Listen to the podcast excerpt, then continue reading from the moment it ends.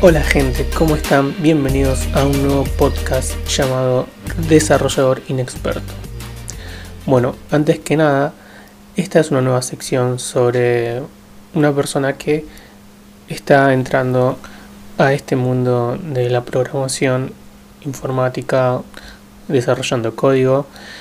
Y bueno, la verdad es que no tengo mucha experiencia y siempre veo que las personas que suelen compartir contenido, que me parece bárbaro, eh, lo hacen una vez que ya están bastante holgados en este mundo, están bastante introducidos y dan su experiencia eh, y está genial porque ayudan a muchas personas.